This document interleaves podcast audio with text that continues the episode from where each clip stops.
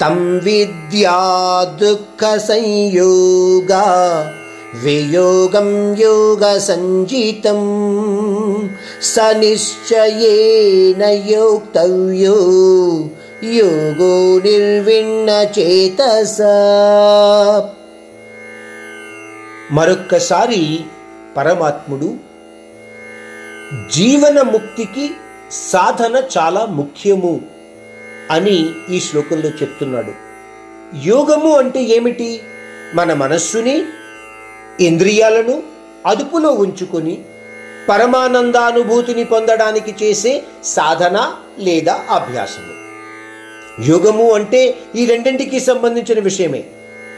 పరమానందానుభూతిని పొందడానికి చేసే యోగాన్ని మనము నిలకడతో కూడిన నిర్మలమైన మనస్సుతో విసుగులు విరామాలు లేకుండా చెయ్యాలి.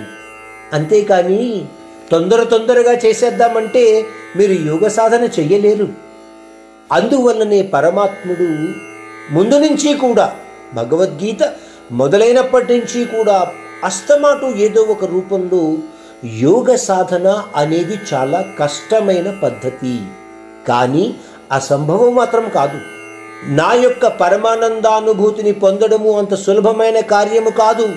కానీ అభ్యాసము ద్వారా సాధన ద్వారా దానిని అనుభవించవచ్చు అన్న విషయాన్ని మరీ మరీ పరమాత్ముడు మనకు ఎన్నోసార్లు చెప్తున్నాడు.